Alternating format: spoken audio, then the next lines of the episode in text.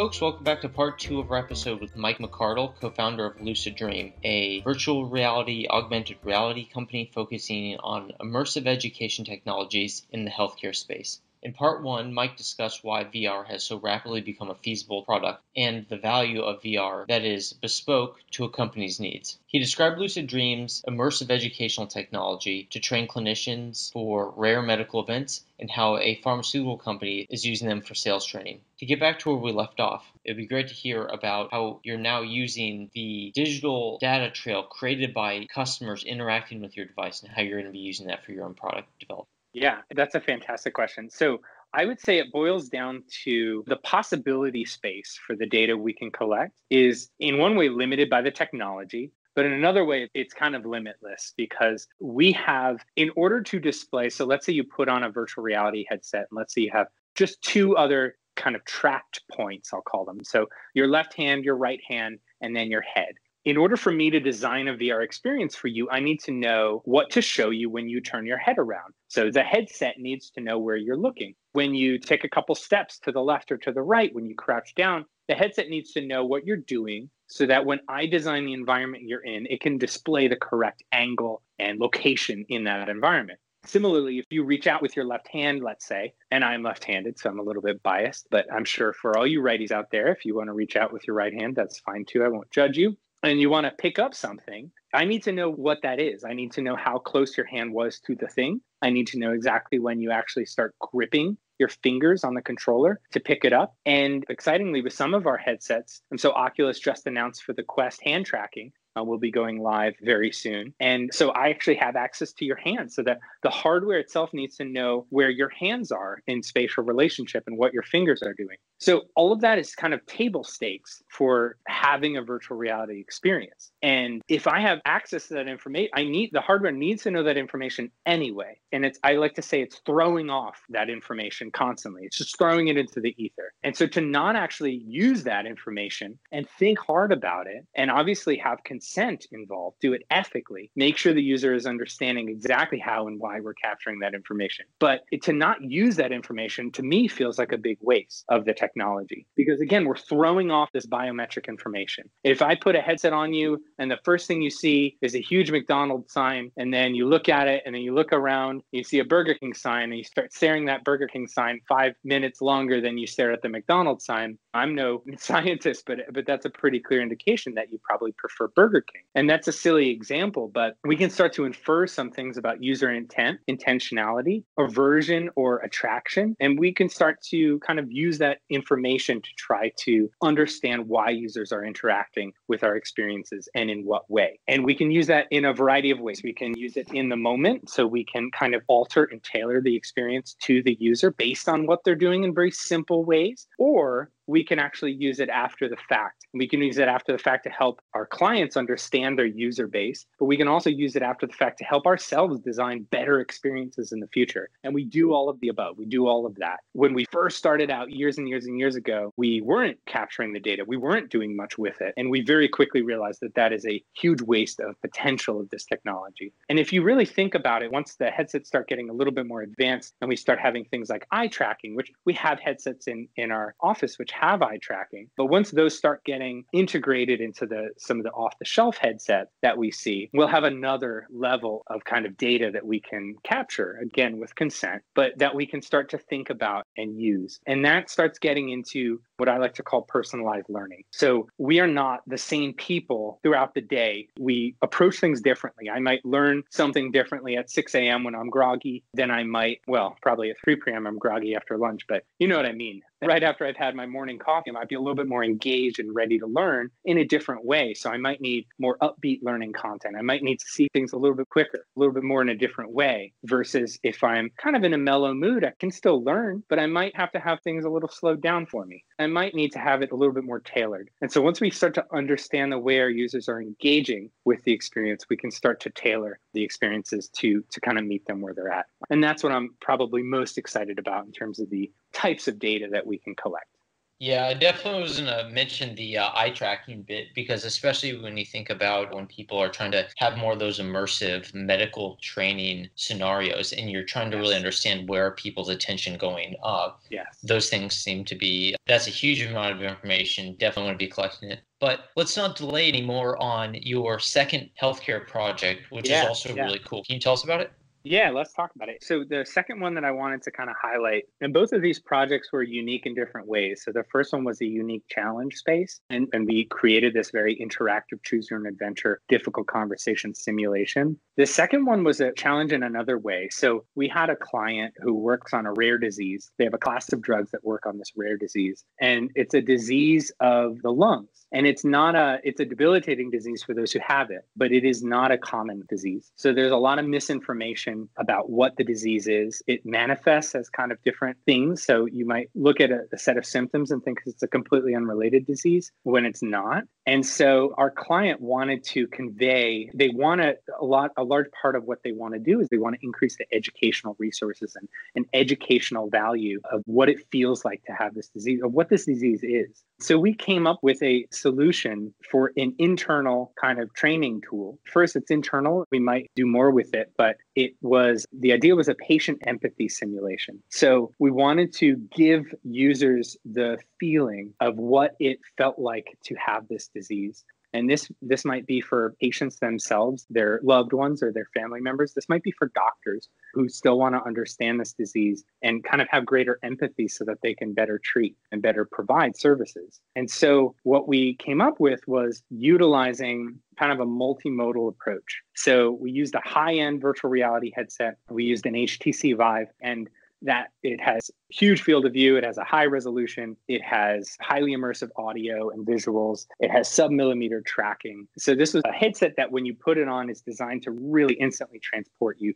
to wherever we want you to be. And what we did was we put you in a kitchen and you look around and you have a simple task. You have to put away your groceries. You've just gotten back from the, you might have bought milk. Hopefully you didn't break the law but you just got back from the store and you have to actually put away your groceries. The user in the real world is also wearing a, it's called a haptic vest. So haptics is the idea of, of feeling, touch, sensation. And the more we can integrate touch with what the person is seeing in virtual reality, that increases this idea of presence or feeling like you're there. So we use this haptic vest. The person's wearing a haptic vest. The haptic vest has 32 motors and they can vibrate at different frequencies and they can pulse and they can thump and they can rotate. And the user's wearing the headset, they're in this kitchen. And at first, they just pick up some cans and they open shelves and they put away the cans and everything's fine. But then after they put away a couple of groceries, they start to feel this thumping in their chest. So they can tell that their heart rate is increasing. Now, the user themselves are not necessarily experiencing increased heart rate, or at least they're not doing anything exerting that might lead them to experience this increased heart rate. But we often find that sympathetically, your heart rate ends up increasing as you go through this experience, which is an interesting phenomenon. I should also mention that before people put on this headset and go through the experience, we have kind of this disclaimer that we kind of have them go through and have them understand and sign. And near the end of the experience, it gets very intense. We are deliberately trying to disorient we are deliberately trying to kind of throw you off your game and make you feel like what it feels like to have kind of a, an aggressive form of this disease or a late stage. So as you continue putting away groceries, you start to feel more and more symptoms. So it starts out with the heart rate increasing. You start to heal, hear your breath then your breath rate increases and gets louder, and you just hear it through your ears, but you start to sympathetically breathe louder and faster. And then your vision starts narrowing. So you kind of can't see as well. Things start blurring a little bit. And then finally, in the final kind of stages of the experience, um, we end up trying to simulate dizziness. And we do it very effectively. And we do it by actually taking the ground underneath your feet and moving it and rotating it as if you're on a small boat in the middle of the Pacific.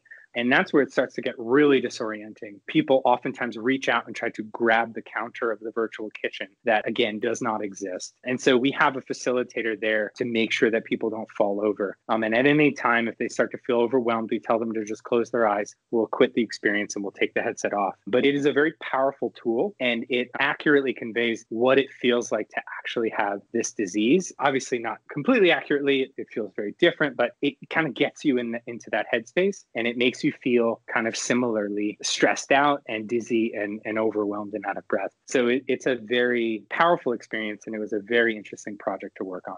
I have to say, that sounds simultaneously horrifying and yet excellent learning tool for people to become more sympathetic and have a better comprehension of what the morbidities associated with the, you know, the disease burden is. Absolutely. And yeah, I have to say, just your description of that, I started uh feel I started feeling a little something too. Yeah, exactly. Yeah. The sympathetic kind of response is something that kind of built into us as human beings. And when you can start to tap into that, you can imagine, I just described it, but you can imagine going through the actual experience. It's that much more immersive.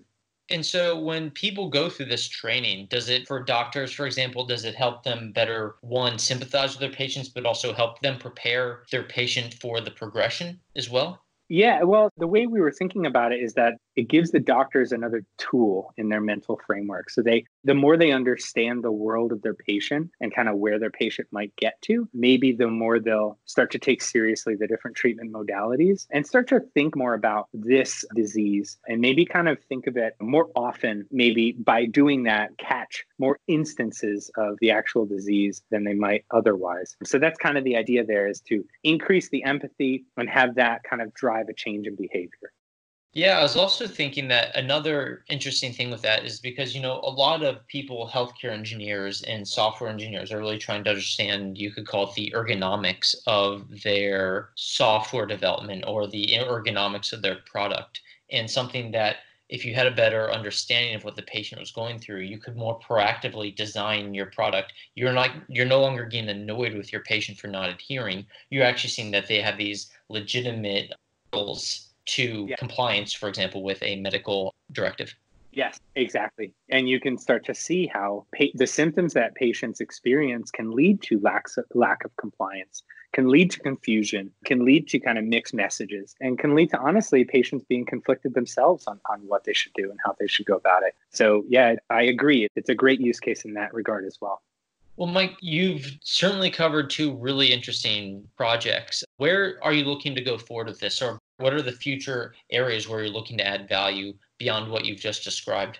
Yeah, so our main goals are to kind of expand our reach in all key focus areas that I mentioned. One area we're particularly excited to do more work in is kind of manufacturer training. We've done some work in the space that's been very impactful, but we're very bullish on that space in particular and how it lends itself to kind of volumetric spaces 3D and immersive training, kind of rapid upskilling of a workforce. And then, kind of longer term goal, VR as a therapy is a very interesting space for us. And as we kind of think about using this technology, one of the things that we kind of have on our roadmap is trying to think about exploring use cases of using it for wellness, using it for therapy, and kind of bringing kind of that product to market. And that is a very exciting thing for us, kind of as a company that's kind of as, as like a mission driven organization. That's something that kind of gets at our mission of trying to transform the life sciences industry. But it, there's a lot that goes into it. And, and we are using this time to kind of explore the space um, and make sure that we, as we're creating solutions, we are keeping in mind all of our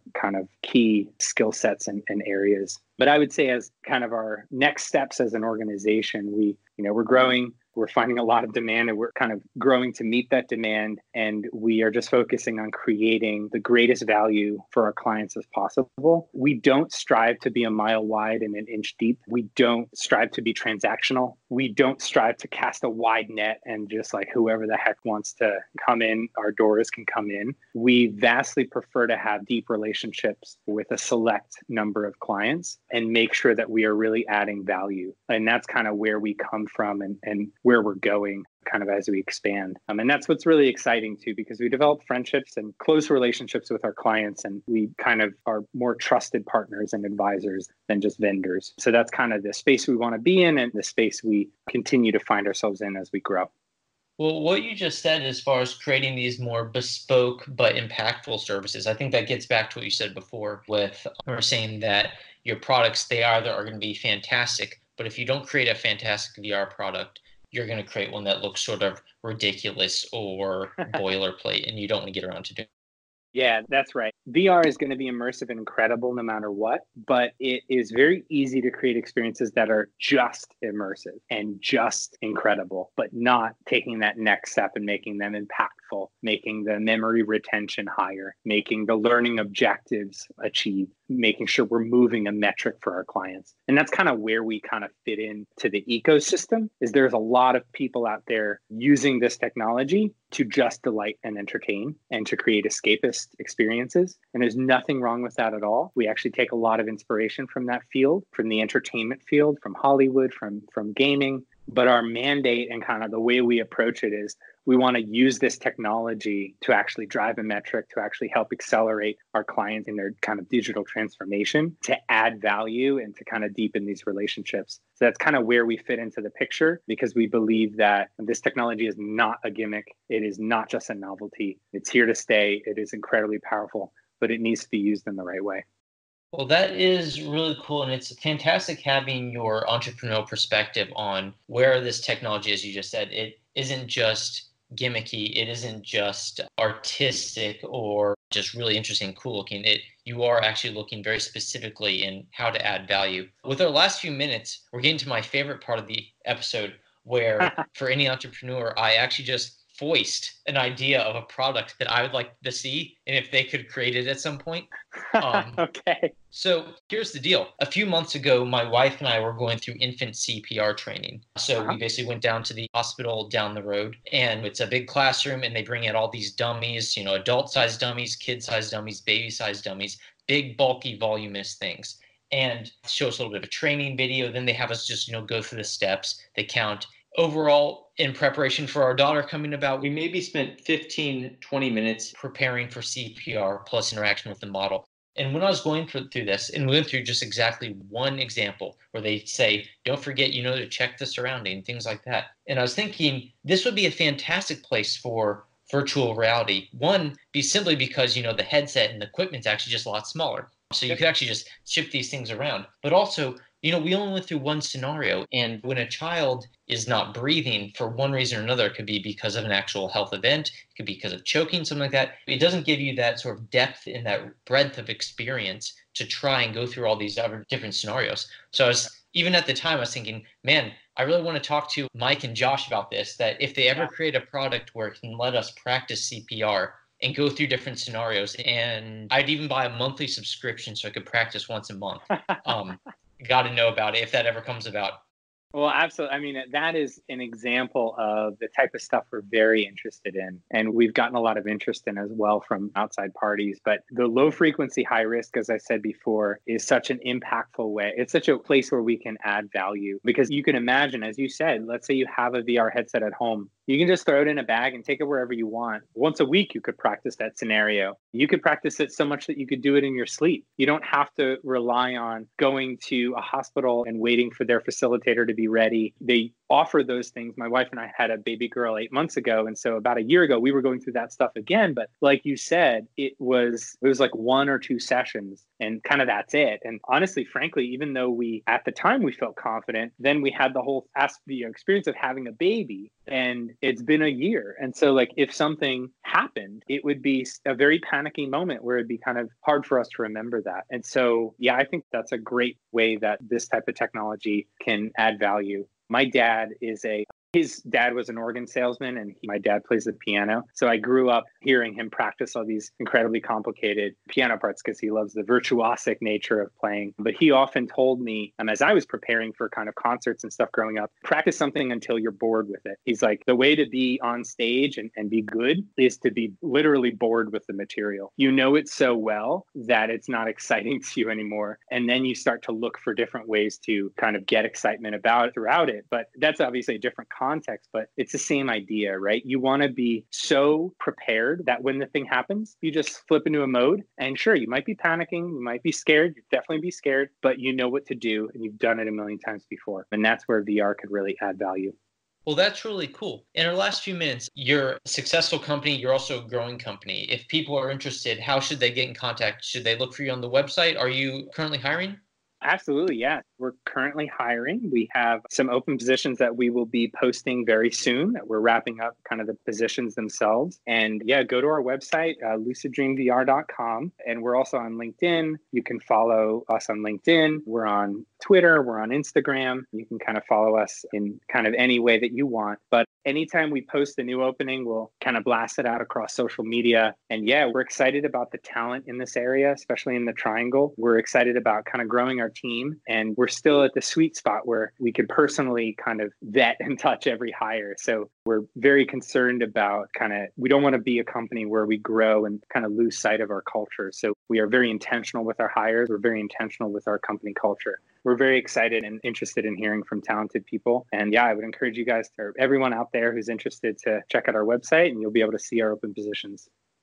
Well, Mike, I hope you can enjoy that more hands-on time while it lasts. The quality of product. You're going to keep on growing. So enjoy it while it lasts. Thanks so much again for your time today. Yeah, it'll be great Thank to hear uh, in the future some more of the applications that you're doing. And if you want to come on another time and tell us about some more of the projects, it'd be fantastic to hear about them. I would love that as well. Thank you so much, Glenn, for the opportunity. And uh, this was a great conversation. Great. Have a great day. You too. Take care. Well, that's it for this episode of the Pod of Asclepius. We hope you enjoyed it and will tune in for our next episode. If you're watching from YouTube, don't forget to subscribe to our channel and leave a like. You can also follow us on our other social media channels, including LinkedIn, Twitter, and Instagram. Have a great story or presentation that's ready for prime time? Or know someone who does? Drop Glenn an email because he'd be happy to hear from you.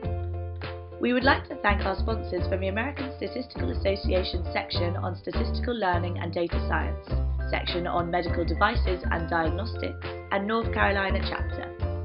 The views expressed on the show are those of the speaker and not their employers, our sponsors, or anyone else not saying the words.